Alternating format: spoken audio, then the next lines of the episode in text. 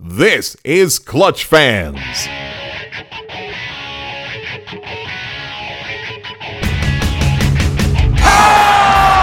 from the parking lot. The Rockets are going to Boston House. Sweet it is.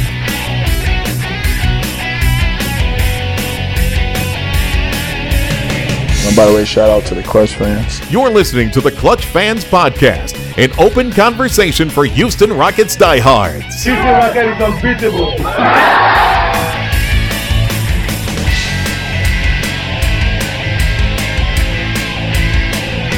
I'm ready to get on Clutch Fans. Now, here's your host, the man who would have drafted Harold Miner over Robert Horry, Dave Hardesty.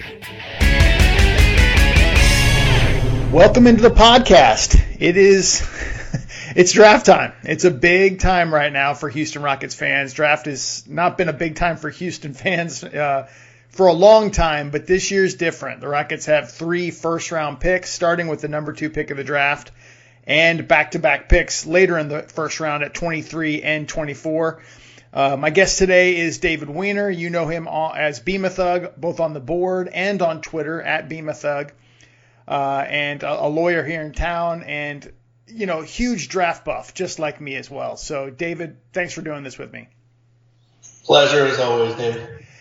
Are you excited, man? I mean, this is uh, the Rockets. I mean, you know, the entire Daryl Morey era was trying to acquire the number one, two, or three pick, and the Rockets now, you know, he's gone, but they have the number two pick and a couple of additional first round picks. This is just like we haven't seen this in a long, long time here.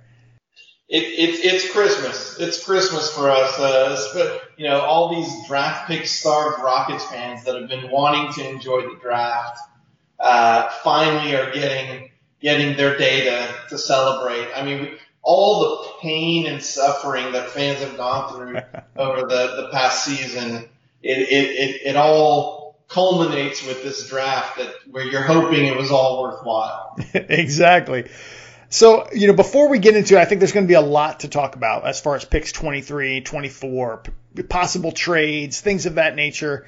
Um, but, you know, we have to talk about the number two pick and, you know, one week before the draft, where you stand, if anything's changed, uh, you know, what your view has, has become as far as who the Rockets should take at number two. And most people believe, as you know, as soon as they won the number two pick, I felt it was between just these two, Jalen Green and Evan Mobley. I think that's pretty much the consensus.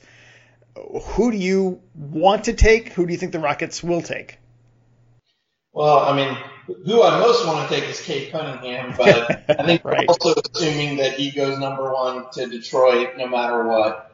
Um, assuming Cunningham's off the board, you know, we talked a lot about Mobley on our last podcast, Dave, and I am so torn between Evan Mobley and Jalen Green right now. I see the upside of both. I see the downside of both.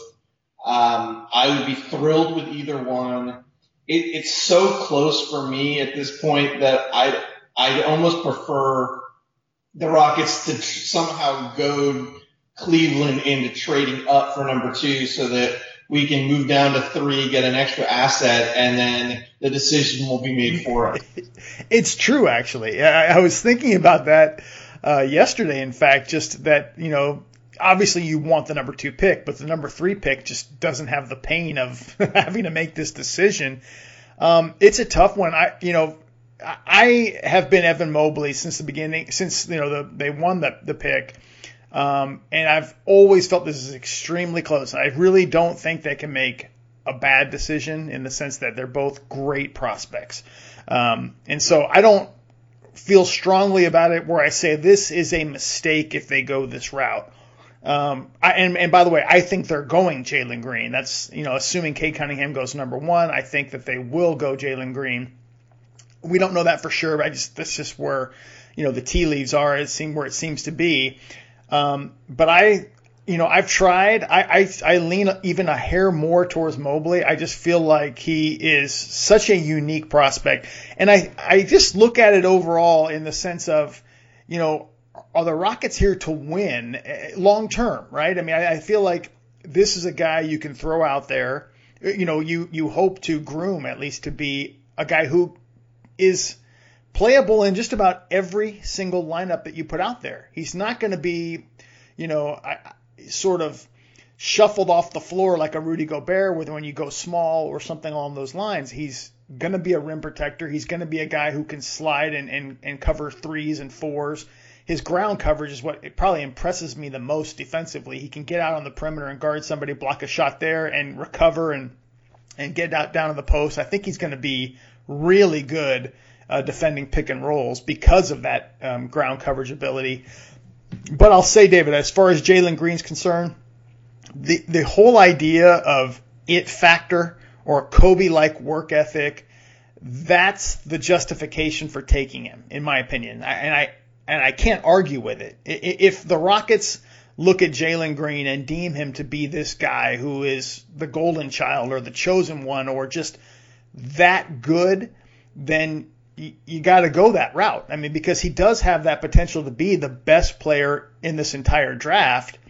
It's just that when I look at the two, I'm looking at an uh, elite scorer versus a guy who is a two-way player and will impact the game in more than just one way. But I think that you know the whole it factor and work ethic thing makes makes you say to yourself, well, if there's really such a drive to win in Jalen Green, then he's going to get better defensively. He's going to become a better passer, a better playmaker. Um, that I don't think he is right now. So that anyway, that's a, a mouthful, but that's how I view it. I, I feel like if the Rockets go Jalen Green, then I'm behind it because I feel like they've done a heck of a lot more research than I or anyone else has.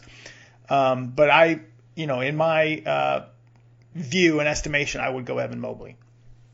Yeah, I mean, I, I, your analysis is pretty much spot on with where mine is. Um, I'm I'm maybe a little more on the fence than you are, uh, but I mean, you're looking again. You know, we talked about some of these comps in our last pod, but you know, with Mobley, you're looking at you know uh, the uh, Miami Chris Bosh, possibly a uh, probably not quite.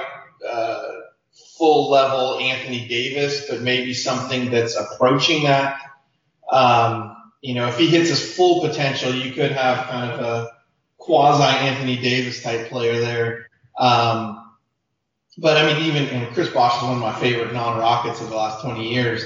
Um, and you know, if, if you're talking about that being a, a, a, you know, a key comp for him, you know, I'd be thrilled with that. Um, and then Green, you know, you look at other top shooting guards in the league like Bradley Beal or Devin Booker or Zach LaVine. You know, if, if you're adding a player of that caliber, I mean, that's nothing to sneeze at either. You know, he, he, he has a good chance and he could possibly lead the league in scoring one day. Um, and, you know, that kind of talent is tough to pass up. So it's, man, I, I'm really torn. I'm really torn. And, uh, but yeah, I, I'm just going to put my trust in the Rockets front office that, that they're going to make a, a well-informed decision and, you know, it may turn out to be the right decision. It could be that it was the wrong decision and they're still going to come out ahead because both those players could be superstars. Yeah. You know, I, um, I like I said, I, I feel like Green's going to be the pick. So, and I, I would love that pick. I mean, I would be on board with it. So I, if I come off as negative, I'm not trying to uh, trash that pick in any way. But I, I, there's a few things that I just want to say about it. Um, I, I, don't want to say temper expectations. It's just that the, uh, I guess a few things that make me slightly concerned. The first one is just the big picture. KPJ is super young, and, and you think he's a a, a centerpiece. That's to TBD, I guess. Um, he's got to play his way to to being that. But right now, at 20, 21 years old, you know he's a key key player. You're expecting him to be your your lead point guard, and you know you're adding Jalen Green. Is that really uh, the future of the backcourt of, of the Houston Rockets in the sense of okay, you've got a guy who's a, a good creator in KPJ, not a great shooter. He's maybe going to get better. Uh, Jalen Green looks like he has the potential to be a great shooter, but he's just, I would say, pretty good right now. He's just super athletic and he can create his own shot. Um, not totally in love with the fit, but it's it's good. It's just not, I, I think, as great in my opinion as other people are, are saying it to be because I feel like you, you if you have a ball dominant player, you want to balance it out with a strong defender and an elite shooter, if if possible. I mean, Klay Thompson is almost like the the prototype there. The other thing I say is that just kind of makes me chuckle a little bit is just that whole idea of you know Jalen Green putting up these numbers in in the G League is you know some sort of like revelation to me because I feel like if if there, if there's a 19 year old rookie, uh, you know NBA rookie that's sent down to the G League, our whole view is well you better put up numbers. I mean that's the G League. If you don't put up numbers in the G League, there's a problem. But people are looking at uh, Jalen Green's numbers in, in the G League and saying, wow, that's amazing doing against grown men. So I feel like there's a little bit of a double standard there. But again, it factor, Kobe like qualities, I'm all on board if that's the if that's the pick they go with. Yeah, although I, I will push back a little on the on the double standard issue. I think there's a big difference between get having NBA training camp practices, uh, maybe multiple training camps, and a season or two under your belt, and then going to the G League and facing guys that are around your own age. Maybe you're on the younger end of the of the, of the age spectrum versus coming straight from high school and doing that in the G League. I think it's a it's a much bigger um, a much bigger jump for a guy coming straight from high school than it is from a guy who's had some college experience. And I mean, I think the college uh, basketball experience is very different than high school, uh, and then plus some NBA experience first. So uh, I really do think what Jalen Green did was was extremely impressive. What concerns do you have, if any, about Mobley? I mean, the you know some other people have said that the the hips are a little narrow. Um, you know, we're nitpicking here, obviously. Um, but you know, there, there's there's some concern that he's not going to be able to add much weight. I know people were saying, well, oh, you know, the, the graphic they put up last night or the, the, the other night in Game Six of the Finals, showed comparing Giannis when he was uh, before the draft to Giannis today, and how he put on 60 pounds of muscle and grew four inches.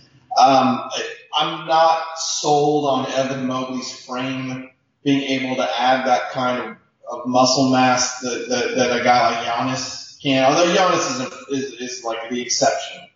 Um, but you know, the concern there is that he's going to get pushed around by bigger centers and that, you know, yeah, you could say, oh, give him a year or two to put on weight, but it might be that he's never able to put on enough weight to, to bank down low. Uh, but still the, his, his defensive versatility, his ability to, to to defend pick and roll, come out on out on the perimeter. Um, I think outweighs most of those concerns. But if I'm if I'm nitpicking, that would be that would be one. Do you think Mobley Wood is a good pairing necessarily, or or is it? Because I feel like both of those players, the real advantage to them, Wood having that sort of floor stretch ability, and um, you know Mobley having sort of that rim protection ability and switchability that their advantage is playing as a center. I, I mean, they could play together. They're, they're, I think they're both versatile enough to play together. I just, I'm not sure if both are the long-term fit necessarily, but what do you think? Yeah, I mean, oh, I definitely think Mobley can play with Christian Wood. Uh, but again, you know, the, you know, as much as we like to get excited about the players that are on our roster right now, I don't think that, Rafael Stone can factor in any of that when he's making the pick. He has to take the player who he thinks is just flat out the best player, regardless of fit, and then you just make it work. I think, uh, you know, he was interviewed uh, today even uh, saying that, uh, yeah, you, you just draft talent. Good talent knows how to play together. So um, I, I'm not worried about KPJ. I'm not worried about Christian Wood. I'm not worried about John Wall. You take the best player, and if you have a roster imbalance, you work that out over the next year or two. I'm more concerned about getting the best player. Yeah. You know, and it's funny, uh, and I agree with you. You and I both have that best player available philosophy. I think most people do. Um, but can you, do you find yourself um, you know, when it comes to picks 23 and 24, which we're going to get into here, uh, do you find yourself adjusting it a little bit based on whether it's Green or Mobley at two? Um, kind of, yes. I mean, because there, there are so many either mock drafts or even when you're doing the intellectual exercise yourself and figuring, okay, who's available there and are you really going to go best player available? It is quite possible, if not probable that the, that in, in doing that exercise, you end up with three guards in this draft to add to an already guard heavy roster. Yeah, and that's I have to admit that's the I, I, roll my eyes when I see a mock draft that has Jalen Green two and then Cam Thomas and Bones Hyland, you know, going 23 and 24. I'm just like, is defense still a thing, or you know, is it you you've drafted three guards who are you know scorers and it, yeah, they're both. I mean, both those guys are great prospects, adding to Green, but it's just oh, I can't help myself. Like, what's that? McBride's a really good defender. Oh, I, yeah, I didn't mention McBride. I said Bones Hyland and uh, uh, oh, Cam Thomas. McBride, yeah, I, I, like McBride a lot for sure. We're going to talk about the different prospects. I, I just, I, am just saying, I think that I can't help but say to myself, well, who did you take at number two if you're if you're taking those guards? I mean, for example, if it was Cam Thomas and Hyland, and again, I, those would not be my picks, but if they were, I'd feel better about it if it was Mobley than you know Green. Obviously, number two pick is the most important, but I, I, can't help but find myself adjusting just a little bit picks 23 and 24 based on who goes two. And I have to admit, my my whole perspective now has been they're taking Green at two uh, and working off of that. Yeah, I mean, and you know, each team has a different way of approaching it, but you think that most teams would have kind of a, a draft tier approach where you have a group of players lumped in at a given tier and you know that helps inform your you know whether you want it's worth it to trade up or trade down depending on how many players are left in a given tier versus when when there's a drop off. You, you would assume that if if the Rockets have a group of five or six players similarly rated, all within the same tier, that that if they do take Jalen Green number two, that that they would be looking at forwards or centers uh, in that 23-24 range. But you know, it, it, it's just as likely that the the two guys in the highest tier that they have available when it comes up to them are guards, and if that's the case, they're probably just going to take it. Yeah.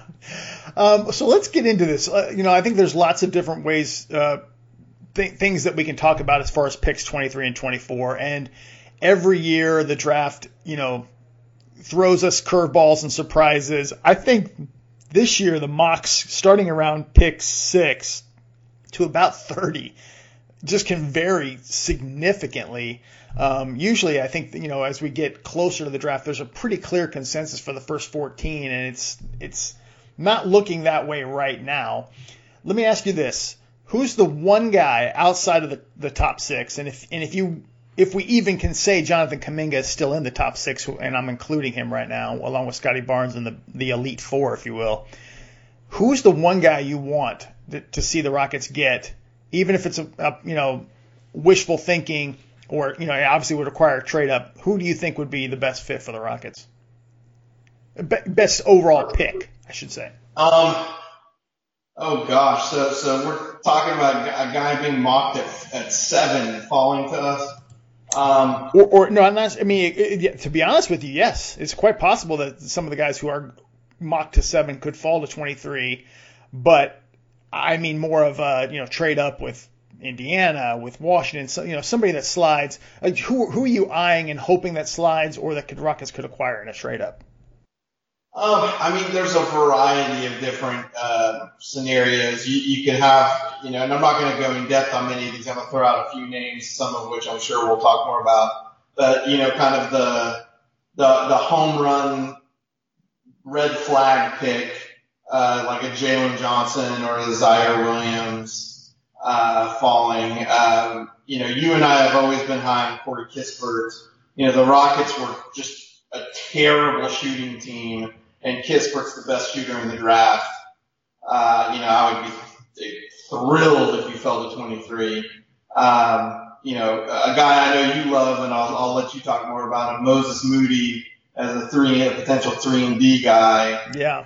And, um, you know, uh, or, or Trey Murphy the third, uh, you know, another potential three and D guy with size, or uh, you know, one of the bigs like Isaiah Jackson or Kai Jones, just a, an uber athletic, uh, power forward center. I mean, any of those guys, and, and trust me, I got other guys that I think are more likely to fall to 23, 24 who, you know, uh, i will be sure to talk about later. But those are the guys that I would be most excited to fall 20. You know, I, I we're there's a lot to talk about here as far as those names, but Kai Jones, the guy you mentioned, uh, you know, I'm torn on him. I'll, to be totally honest, and we we've seen him go in the top 10 in some mocks, and you know, a few rare mocks have him sliding all the way to 23. You know, you're a UT guy. You've probably watched him uh, more than others. I I just don't know what he's got. Great hops, great size. Um, you know, looks the part, you know, kind of almost reminds me a little bit of Amar'e Stoudemire at times with just his, his sort of uh, size and, and attack ability. But I just, I'm not sure how he fits exactly in, in, in the league. I, I mean, what's his exact role? Is I think he has to become better as a as a shooter, a, a floor spacer, but I, I, don't know if he's a center, if he's you know a, a stretch four, or where do you see him in the league? I mean, probably. I mean, he's a, a four five. Uh, you know, he, he showed enough shooting threes at UT. He did not shoot a high volume of them, but from what he shot, he shot a decent percentage. And a guy with his uh, with his height and length and athleticism, if he can be even an average three point shooter with that kind of athleticism, you know, he, he hasn't been playing basketball for that many years. He picked it up late. Um, and so you hope you can coach up that kind of talent, but he's, he's shown that he can shoot. And if you just develop those skills, which that is definitely a project, but if he tops out on the, on the range of, of projectability for him, he could be fantastic. Now he could be a bust, but you know, at this stage in the rebuild, you're you're going for the big swings, and I think he'd be one of those big swings. Yeah, I, I definitely think he's a, a boomer bust pick. I mean, he's he could be great because, like you said, he's got he's got the size. Uh, played two years at UT. Um, you mentioned Moses Moody, and honestly, he is my top trade up target. I don't think he's considered necessarily the top talent, but I just I love Moses Moody. I think he's um, you know he, he checks every single box for me as far as um, a highly coveted role player. And I know the Rockets should be thinking superstar home run swing, that kind of uh, deal, but you know Moody's got an almost seven foot one inch wingspan. He's he's a very good shooter. Uh, his form looks really good. Uh, you know, I, so catch and shoot is not going to be a problem at all for him. And I think he's really good off ball and on ball defender. I, I to me, that's a great pick. Um, I, you know, I don't know if he could slide all the way to 13. I've seen him go as far as I think low as 16 to 18 in some mocks, but a lot of them have him going seven to, to Golden State too. So to me, that's the guy, the number one guy I would trade up to get um, if they could. Jalen Johnson, like you, you mentioned him out of Duke, six foot nine power forward. You know, the one of the big knocks on him, I think, was you know his just sort of inability to stay in one place, and we saw that at Duke as well. Um, what concerns me the most about him right now, I think, is just his his sort of inability to you take contact on his drives. He's a big dude, lean. I mean, his uh, body fat percentage and, and, hand size were great. Checked out at, at the combine. Uh, you know, a bit of a playmaking forward. Um, I hate to bring up Royce White, but kind of reminds me a little bit of that as far as his uh, you know, what he likes to get out and run and maybe and maybe create. Um, but uh, you know that also is a bit of a, a, home run swing. He may not pan out in the league, but he's got good size. Uh, he, it's, it's there's a lot of mystery behind him. I guess is what I'm saying, and I think the Rockets are a team like the OKC Thunder that can take those type of uh, chances. Yeah, I, I think he's the biggest boomer bust player in this whole draft yeah, um, we'll see on that. I, I, I'm hoping that he's a guy that could slide down. I just don't see him getting, if he slides, getting past uh, OKC at 16 and 18. So I think if you're going to trade up, it's going to require, at a minimum, getting to Washington at 15. Yeah, I mean, and you have not only Oklahoma City to, to worry about with multiple picks, 16 and 18 ahead of you. You also got the Knicks who have 19 and 21. So you know, but the Knicks are such a they're such a like ready to win now team. I feel like that whole avenue from 19 to 22 is a we need somebody who can plug and play. You know, you got the Knicks twice, you got Atlanta, you got uh, the Lakers. I mean, I, I, maybe I'm wrong, but I feel like you know guys like Chris Duarte and Jared Butler are may not survive that little four pick stretch because those guys can can shoot and can help right away. Uh, and, and, you know Trey Murphy's another candidate in that range, and um, so I feel like if they if those sort of two years away from being from two years away type of picks um, get past 18, then then the Rockets have a decent chance. But maybe I'm wrong. I mean, I, if if I were the Knicks, um, and, and my coach doesn't really play rookies that much, uh, I'd be looking for a, with one at least one of the two picks for a, for a big home run swing. So, I mean, if I were the Knicks, I'd probably take one plug and play player and one home run swing.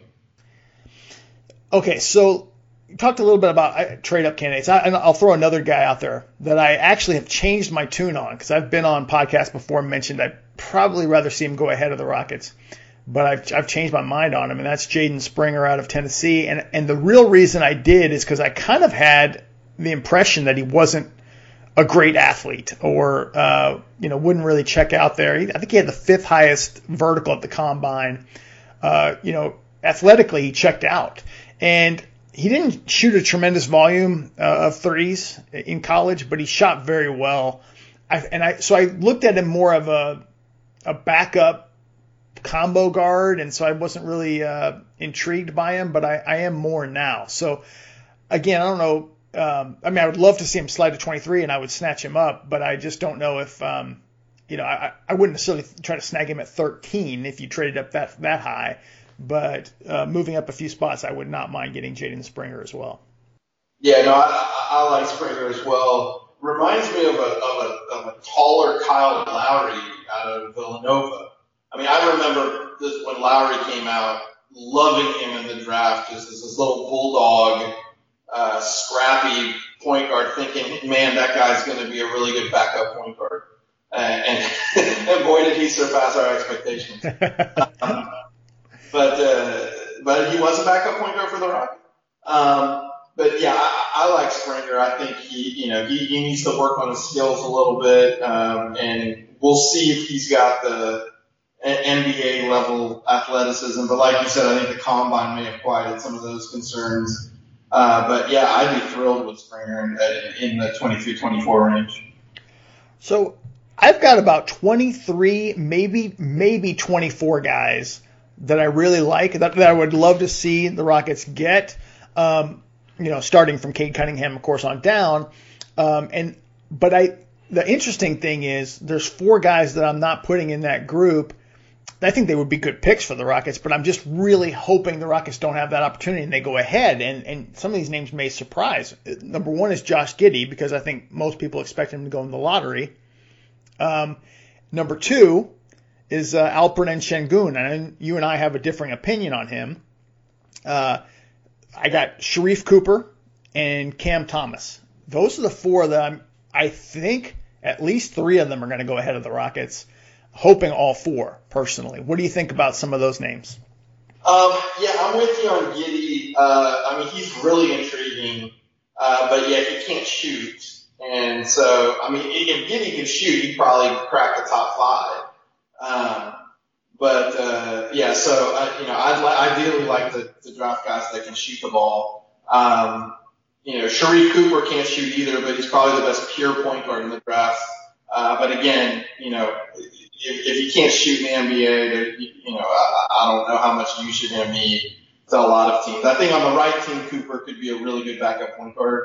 Uh, but yeah, I'm with you. I'm not in the end. If we end up with him, I, I, you know, I wouldn't be mad, but I have other preferences. Um, uh, let's say Cam Thomas. I mean, he's he could probably he might be one of the best scorers in the draft, but he's a chucker. He never passes, and you know he, he's not going to be the number one scoring option on whatever team drafts him. So there's there's you know potential flame out uh, potential there, but. Uh, Again, if the Rockets ended up with him, I wouldn't be that mad, but you just got to know you're getting probably a, a, a poor man's Lou Williams. Um, but where I might disagree with you is on uh, Sengun. Um, you know, the, the numbers he put up, he was the MVP of the Turkish league, which is arguably the third best league in the world.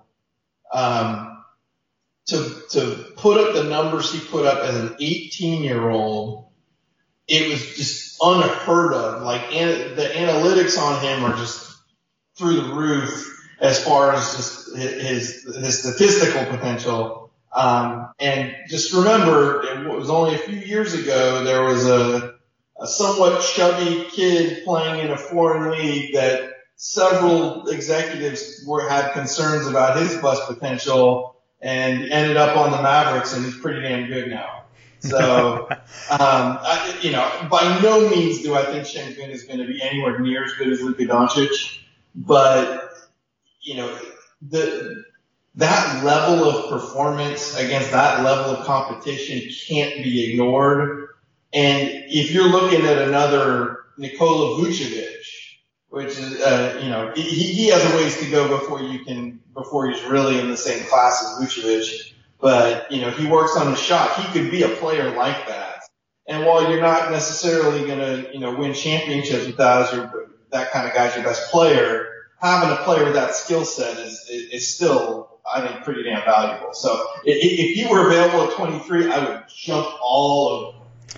You know, I I just counter that a little bit. I, I agree with all your points, but let's say he hits in the league. What is he? I mean, is he a center that like he, he's got elite post moves, footwork, um, looks tough, guy who is going to attack and score in the post?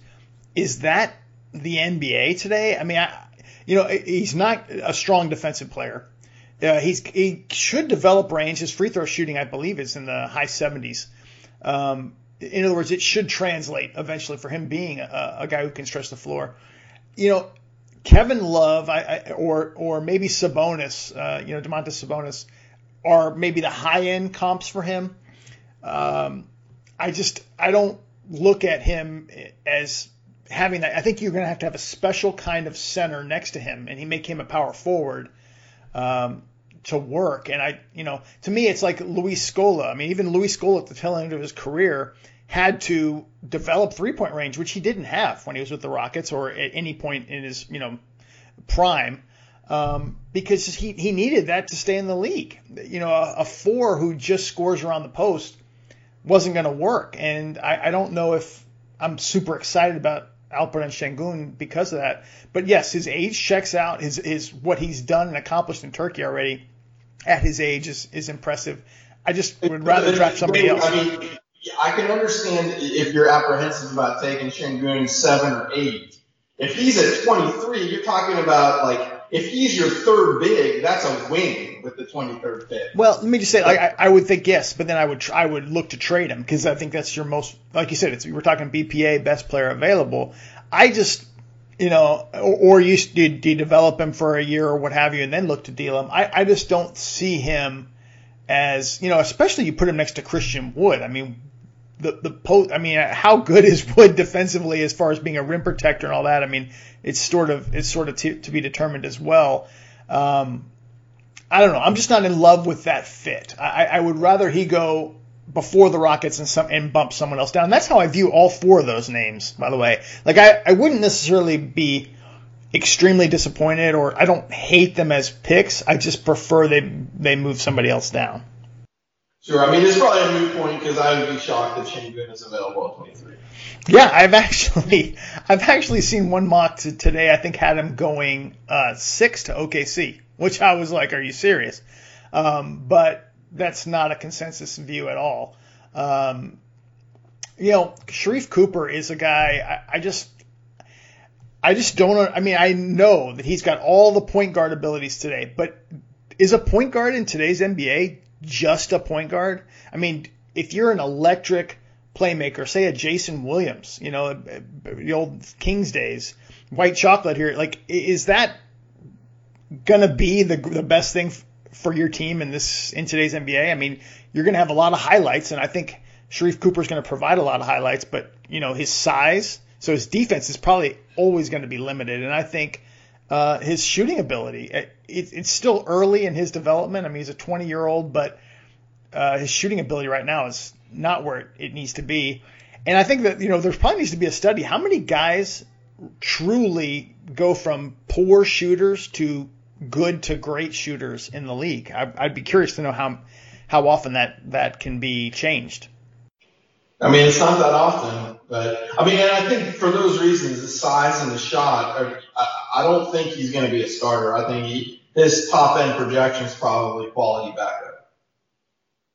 So let me throw some names out there that I do like a lot for the Rockets. Curious your thoughts. Let's start first of all with uh, Usman Garuba. What do you think about him uh, out of Spain?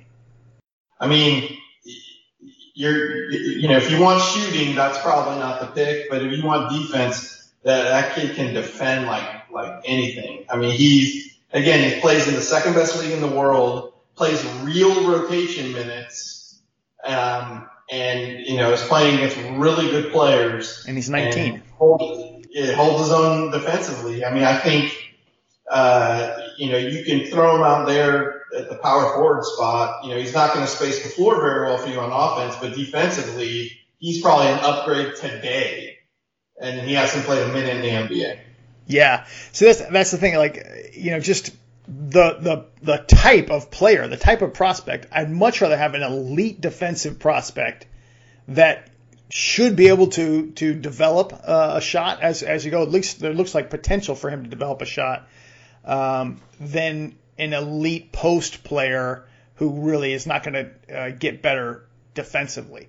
Because I feel like I, I saw I saw one mock Dave that compared him to a, a kind of like a Taj Gibson now Gibson had had a pretty decent jump shot coming out of USC, um, but if, if Garuba can develop a, you know a quasi reliable jumper and become like a Taj Gibson, that would be a terrific pick. Yeah, I, I like him. I, I again, it's I would not trade up to get uh, Usman Garuba, but I if he's there at 23, I'm interested. Um, let me throw out another name, Tre Mann, point guard out of Florida. What are your thoughts on him? I mean, I, I like him. I haven't seen a lot of him, but he's got size at the guard position. He's six five. Uh, can play either guard spot. He can run some point for you, or he can play off ball. Um, you know, the the defense isn't great, but it's not. I don't think he's a liability out there. Um, kind of a jack of all trades, master of none type of player, where he ought to be just really solid. Um, but you know, I'm not expecting. You know, I don't think his ceiling is extremely high, but I don't think his floor is that low either. Yeah, I think you know his shiftiness is really his his greatest strength. Kind of like Harden, to be honest with you. I mean, he's not uh, James Harden, so I don't want that to get out there. But I'm I'm saying his his ability to change directions, um, uh, just his uh, he, he's he can create shots on his own, and he was a really, really effective three point shooter on high volume uh, at Florida. So to me, I, you know, the knock on him is really his short arms. He's, he doesn't have a, a very good wingspan. Um, I don't know if he projects necessarily as a starter in the league, and I think he's a guy as well that somebody like Atlanta at 20 could be very interested in, possibly the Knicks as well, because I think he does, um, you know, provide some of that uh, that, that sort of scoring and right away type ability, in my opinion. He's a sophomore out of Florida. So I don't know if he necessarily makes it to 23, but I do like that uh, as a potential pick. He's one of those guys that um, I would be happy if the Rockets took him.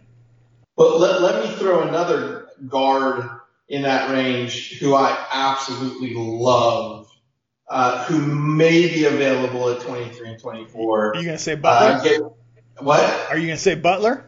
I am going to say Jared Butler out of Baylor. What are your thoughts, Dave? I love him as well. I really do. Matter of fact, I um, he's on me. He's his age is probably the knock, if you're even going to call that a knock at uh, you know almost 22. He's 21 years old.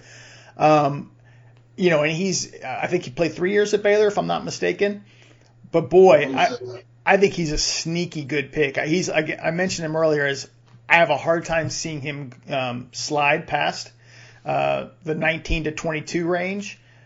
But and I, I, I know for sure teams like Brooklyn or, or Philly would snatch him up in a heartbeat if he slides past that range. But I like him. Uh, it depends to me on who else is available there. I, I uh, he, I have him right there with Chris Duarte. I like Duarte, even though he's 24 years old. I think he's got potential as a two-way player uh, and a really good shooter. The, again, age is a, a bigger knock on him than Butler, but Uh, Butler checks out shooting wise and and just overall ability all over the place. I would much rather have uh, Jared Butler coming off my bench than Cam Thomas, even though Cam Thomas is a great scorer and an elite ability, in my opinion, to just get buckets.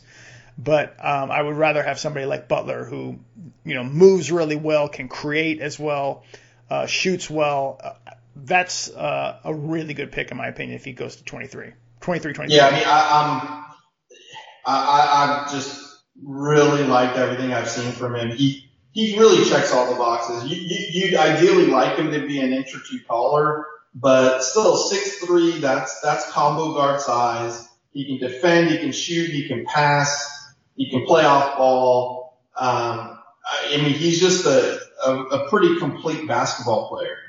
And, you know, him coming, you know, if he's your third or fourth guard, I think you're doing pretty well. Um, and the, the, the, obviously the biggest, the biggest risk with him is health that, you know, he, he just cleared an NBA fitness to play panel, uh, because of a, an alleged heart condition, um, that was, I think, flagged a few years ago. But this was, I believe this was something that came up when he was coming out of high school. Uh, he's played three years at Baylor and it was never a problem. I'm sure each team's position is going to have to make, um, you know, make its own decision on, on how great that risk is. But assuming he checks out with the Rockets team doctors, I think he'd just be a fantastic pick at 23 or 24. I agree. I agree. Uh, so I let me throw Isaiah Jackson's name out there as well. And again, I was Isaiah Jackson was on my list of guys that I hope go before the Rockets at 23, 24. You know, before it became sort of clear that they're taking Jalen Green. Uh, obviously, I feel like if you take Evan Mobley, even if Isaiah Jackson's the best player available, it's kind of a tough selection to make. I mean, you can. Like I said, Philly has, you know, famously took uh, centers in the top uh, end of the lottery three straight years.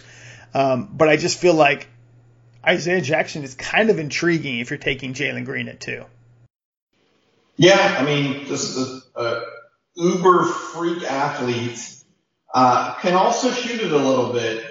And, you know, I, I was just listening to Bill Simmons and, and Ryan Russillo talking about him that we're just talking about Kentucky prospects in recent years, how the last several years, relatively unheralded, uh, first round guys out of Kentucky have ended up being better pros than they were at Kentucky. You know, Bam Adebayo, Immanuel Quickley, Ty, uh, Tyrese Maxey, um, you know, Devin Booker. Uh, all these guys were just much better pros than they were at Kentucky. And so you wonder if that streak continues. Maybe Calipari is, is focusing more on getting them ready for the league than being, you know, Luka Garza type college players.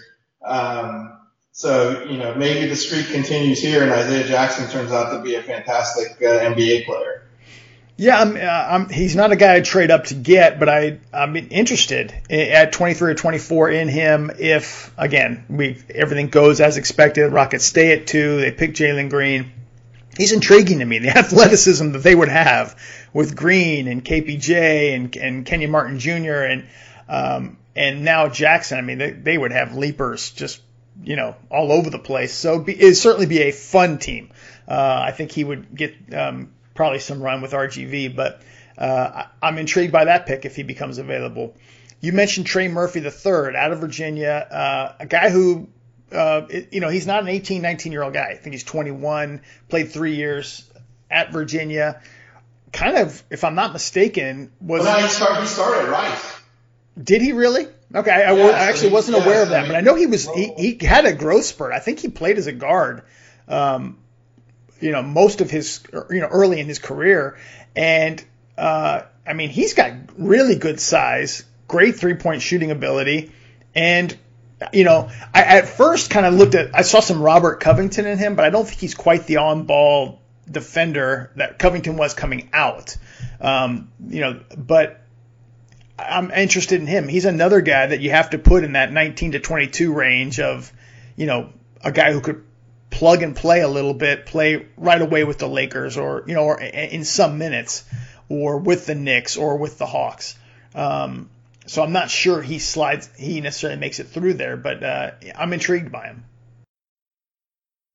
Oh yeah, no, me, me too. I mean, I think yeah, he's he's a plug and play type of guy. Um, you know, legit forward size um, with guard level shooting ability. I mean, a, a, every team can use a player that. So his appeal is going to be so broad.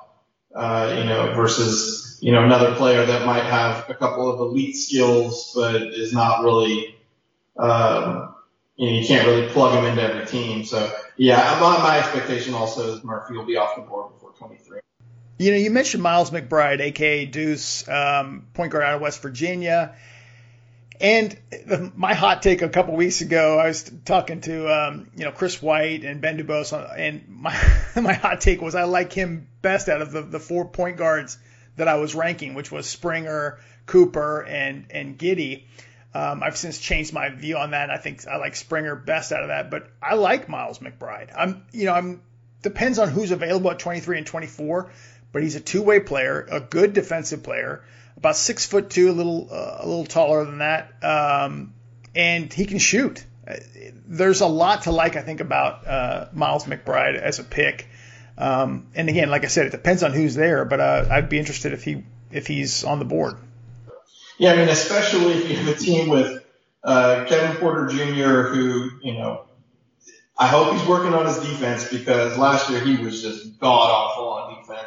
And then, J, you know, Jalen Green, if they take him, is probably going to be a subpar defender at least, at least early on in his career. I mean, for sure, to start out of the gate, a 19 year old rookie, you know, who who has isn't necessarily known for his defense. I would think for sure he's going to be a subpar defender to start. I think he'll get better. I mean, even a good you know a good college defender isn't necessarily going to light the world on fire defensively in the NBA his rookie year. But McBride's a really good defensive player. That you know um, Huggins really he he works he works his players really hard at West Virginia. They they they churn out a lot of really good defensive players.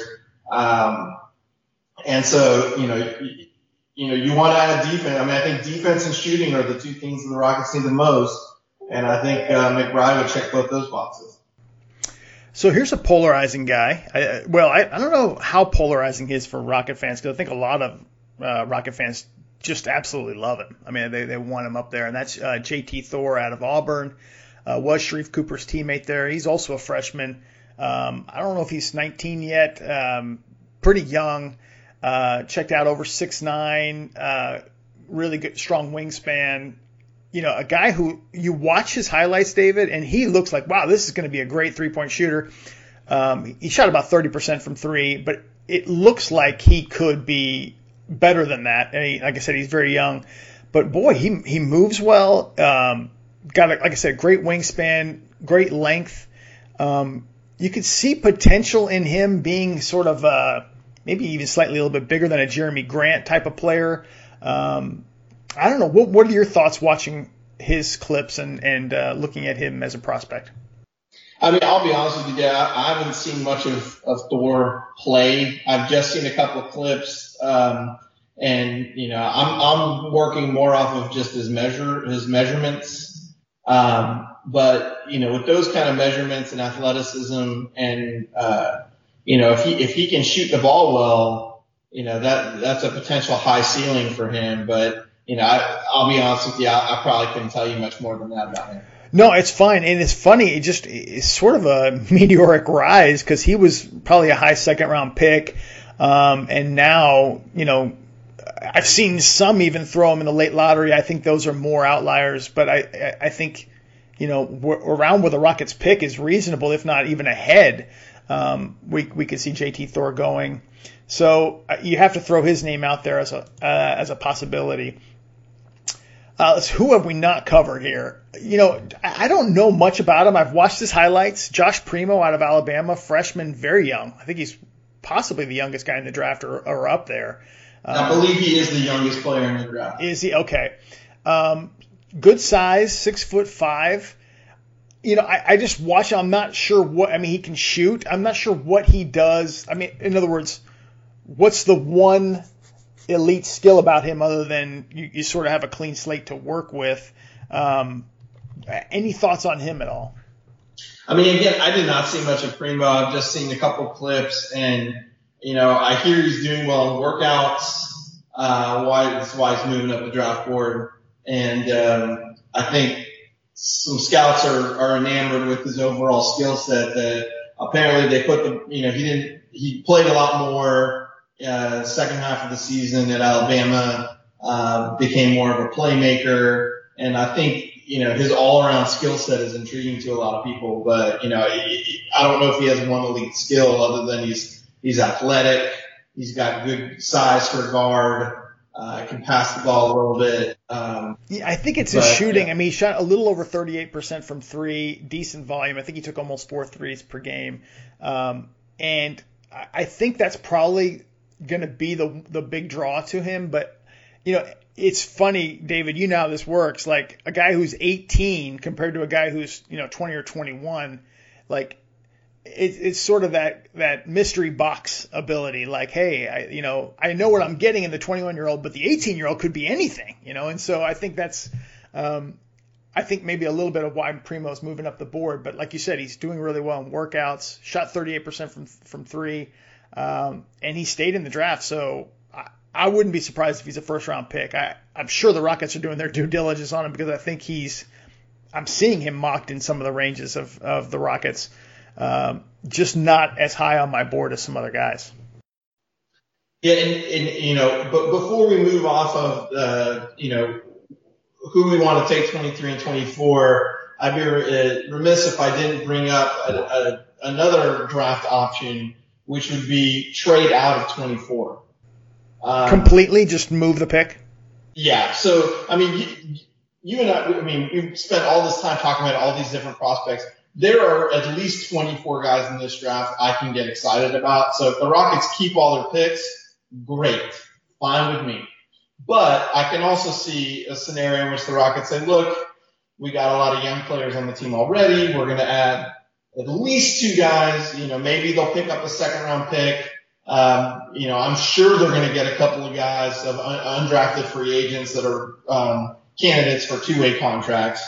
Um, and they may say, look, you know, we'd rather not hand out three multi-year guaranteed contracts this year. Let's uh, let's kick the can uh, down the road. And you know, I think a, a, a very viable scenario would be the Rockets take the best player available at 23 then move 24 to a team that's, that, you know, maybe a player falls that another team is just really enamored with. And you can get a first round pick next year with limited protections, maybe lottery protected, maybe top 10 protected, where you have the, the probability of that pick being several spots higher next year. Hmm. I, I, I was just thinking that when you were saying that, like, I, I I would bet you'd have a hard time getting something for 24 that's better than lottery protected. But I, but yeah, you, you, you target a bubble playoff team. Yes, it would most likely be a, at a minimum lottery protected, but you, you never know. You but never know. but you're right though. If you really falls that a team just is desperate for, you know, the teams are on the clock and you can hold their feet to the fire. Yeah, and if you target, you know, maybe a Charlotte or an Indiana, somebody that you think's a bubble playoff team or, you know, just at least a bottom half playoff team, um, then it could be a very good pick. You end up trading 24 for 18 next year, and you know you kick to the can in the sense that you've you've uh, now got a, a, trade asset. You can do it with it what you want, as opposed to a you know fixed asset that you you selected. It's um, drive, like driving the car off the lot. Exactly. Um, so that's a good point. Uh, and, and, as far as trades, uh, we'll, we'll, talk about that here in a minute. But you know, we kicked around some of these names. I didn't necessarily throw guys out there like Franz Wagner or Keon Johnson. I kind of feel like those guys are for sure going ahead of the Rockets. And if you feel like those are guys you would trade up to get, um, by all means chime in. But um, you know, I want to ask you what you consider to be sort of the perfect draft. Like, who would you just be thrilled at 2, 23, and 24 coming away with? That's easy. All right, two, Cade Cunningham. At, three, at 23, Evan Mobley, and at 24, Jalen Green. Yeah, that's that's so. So in other words, you're taking Mobley over Green because you took him 23. Is that how I understand it? It's, it's however you want to structure the contracts. Whoever you want to pay more. okay, fine. Um, no, I, I, obviously you know that would be ideal, but I, I'm, how do you, how do you think? What would you be just absolutely thrilled coming away with in this draft? I mean, there's so many combinations. You and I have, Yeah. have, have talked about so many different prospects that, that we think would be really good. Um, and again, you know, the Rockets don't have to draft for fit. So while, you know, our ideal, you know, we're kind of presumably thinking in the mindset of, okay, who are the three players that we could come out of this draft with who you can just plug them into the existing roster and it's going to, you know, it should be really fun next year because everyone's going to get to play.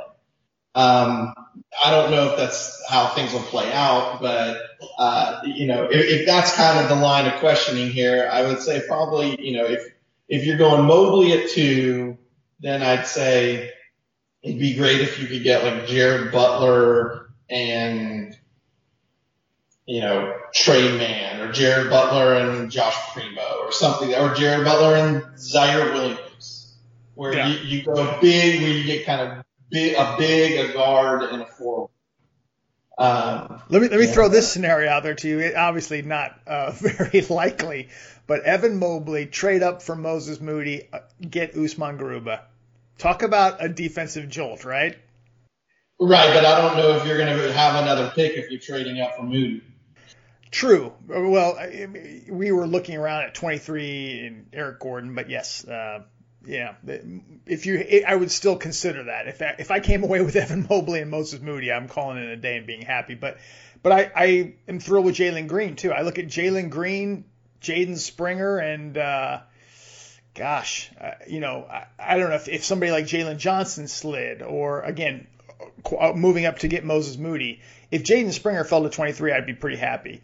Um, but th- those are the type of combos I think that that uh, would would be great for the Rockets. But I, I there's just enough good options here that I'm loving it. I think in the past, David, you and I, we've been at, at uh, you know your draft party for several years now. When the Rockets have had a first round pick, or, or even a late second round pick, we're like scrambling or early second round pick.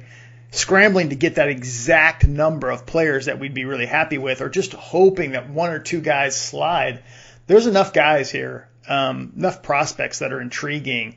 Rockets are going to come away with two guys uh, that are, in my opinion, impressive regardless um, at 23 and 24. So I don't look at them as throwaway picks unless they're able to move up um, or, like you said, acquire a pick next year um, that keeps that asset in hand.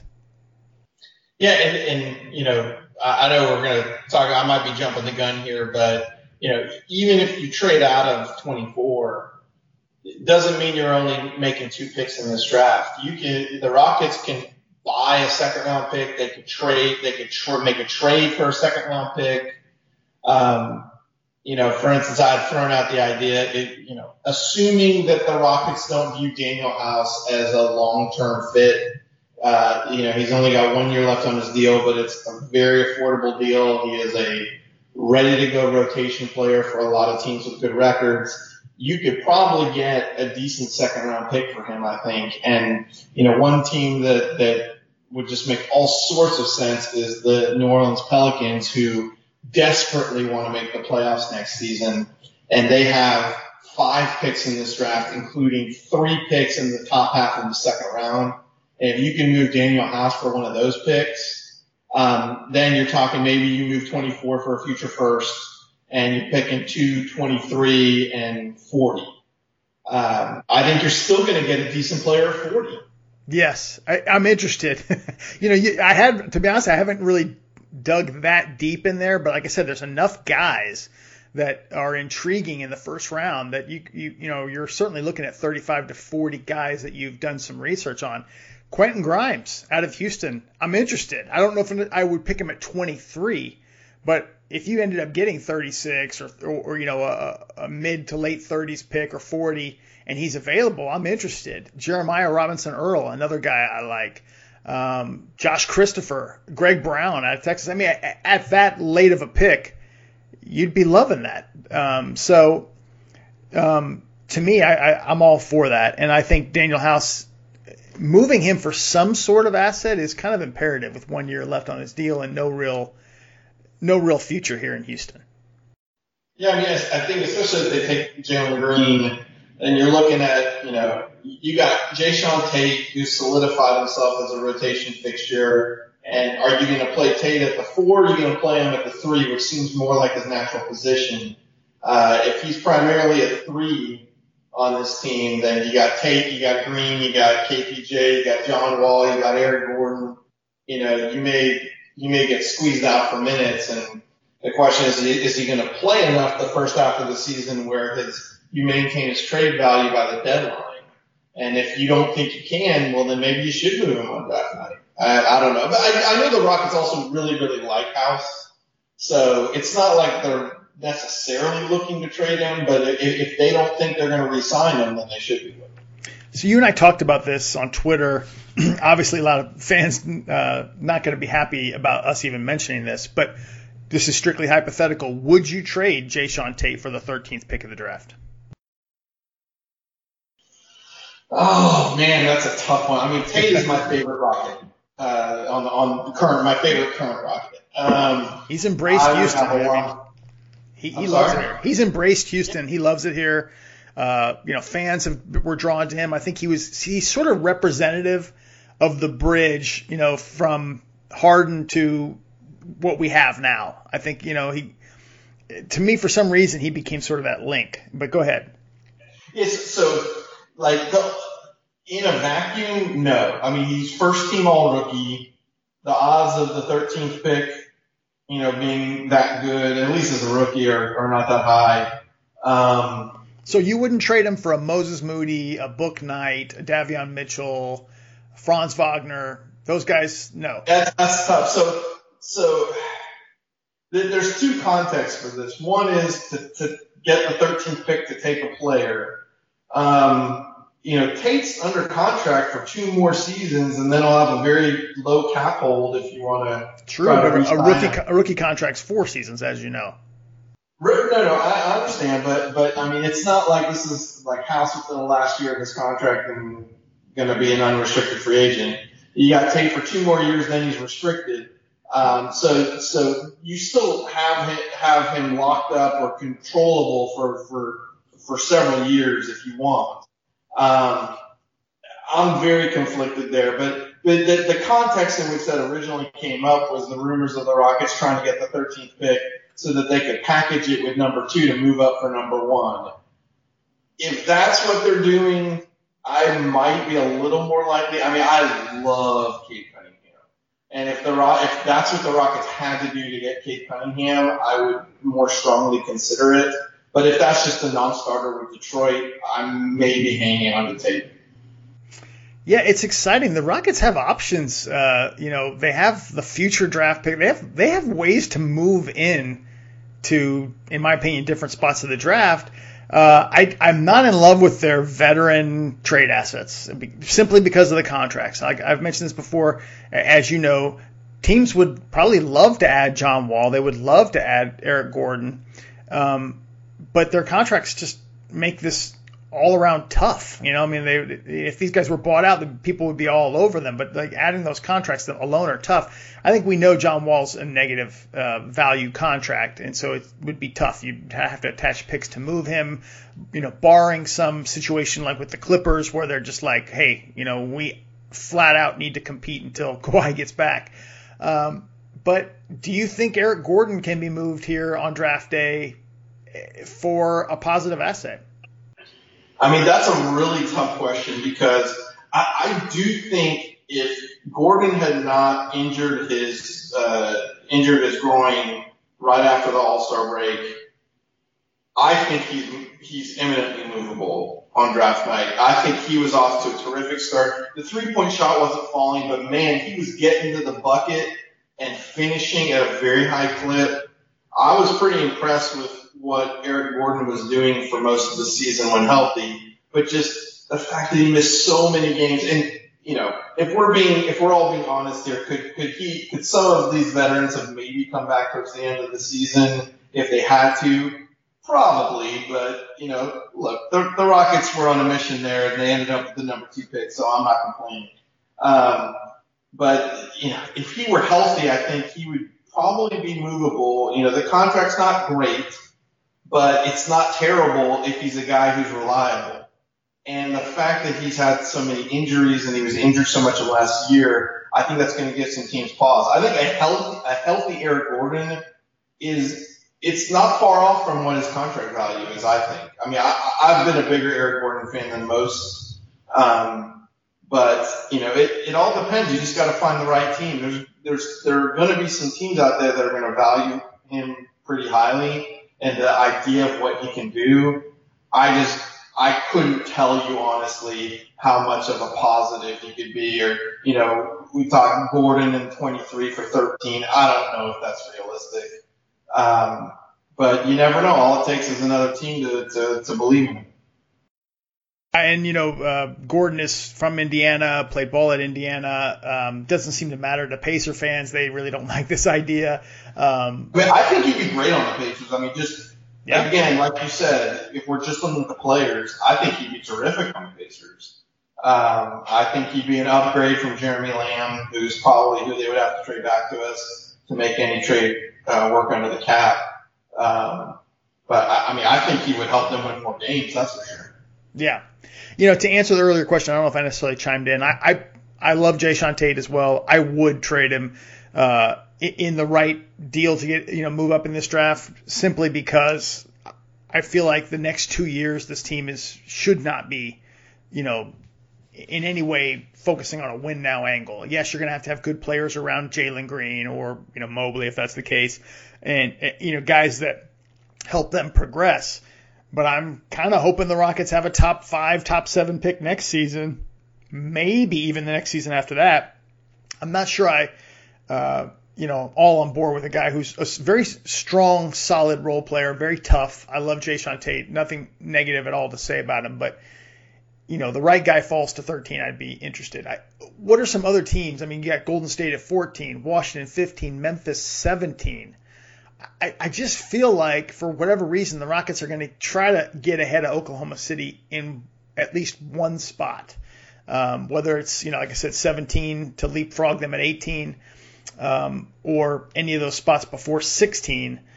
It just feels like OKC and Houston are competing at the bottom of the of the uh, barrel to become this next great super team with so many picks and and and prospects. And I I, I think there's you know I don't have anything to base it on, but I think there's a competition there between those two teams. Yeah, but at the same time, uh, you know, like we've been saying this whole time, there, there's 24 guys to get excited about in this draft. And yes, it'd be nice to have your pick of the litter.